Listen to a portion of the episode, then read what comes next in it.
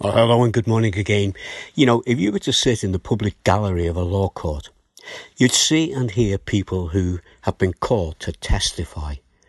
That is, to tell about an experience that they know to be true. This is known as their personal testimony. Now, they will talk about what they know to be true. Now, you don't always notice it, but a large part of our daily conversation is made up of talking about our personal experiences. You know, we might often start a conversation by saying, You'll never guess what I saw this morning. Or we might start it by saying, Wait till I tell you what I bought at the Asda. Or, Let me tell you about how bad my sciatica has been this week.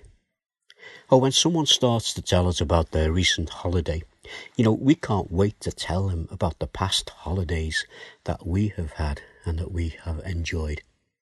You see, we love to share what are our personal experiences. And in Psalm 34, David is sharing with us his personal experience, an experience about being in danger, the danger that he faced while in the city of Gath. Now, if you turn to this psalm in your Bibles, you'll see that the introductory heading reads, A psalm of David when he pretended to be insane before Abimelech, who drove him away and he left. You know, we've already looked at verse 1 through to 3, where David has encouraged us to be like him and commit to praising the Lord. And this morning, he's going to tell us why he does that. And also, he's telling us why we should do it as well. It's as though he's saying, Let me tell you about what happened to me. So let's go to verse 4 of this psalm. He said, I sought the Lord, and he answered me. He delivered me from all my fears. Those who look to him are radiant. Their faces are never covered with shame. This poor man called, and the Lord heard him he saved him out of all his troubles. The angel of the Lord encamps around about those who fear him, and he delivers them. Well, let's just walk together through these few verses that we've just read, starting again at verse 4, where David said, I sought the Lord, and he answered me, and he delivered me from all my fears. You see, when David was afraid, he called out to the Lord.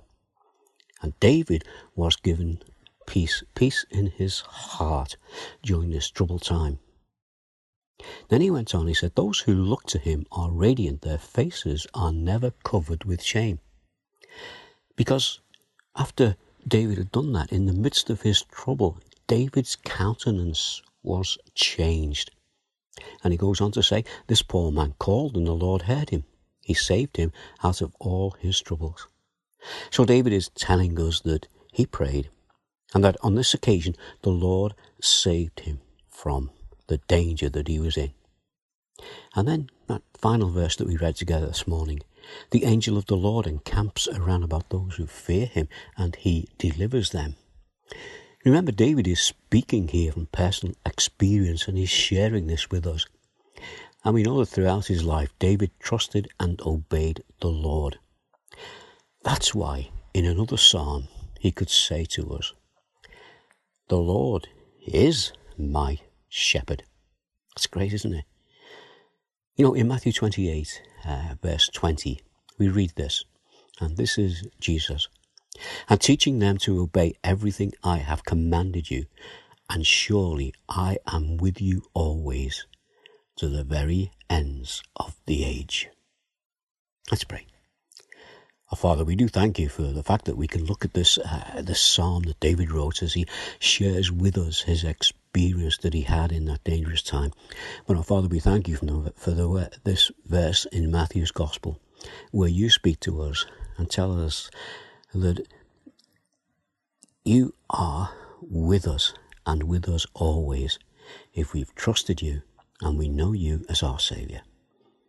That's why we could read in Matthew and teaching them to obey everything I have commanded you, and surely I am with you always to the very end of the age. And our Father, we give you thanks for these words this morning as we do it in His precious name. Amen.